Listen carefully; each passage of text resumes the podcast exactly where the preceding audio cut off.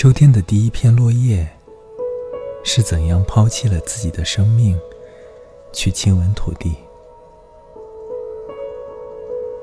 湿气里的种子，以为自己是在温暖泥土里，而努力发芽。我也是被爱的，被整个世界所爱，被日光所爱。被层层袭来的海浪所爱，被柔软、适合躺卧的草地所爱，被月光以白色羽绒的方式宠爱，被夏夜晚风这样吹袭，几乎要躺在风的背面一起旅行。虽然经常孤独的哼歌给自己听。我是世界的孩子，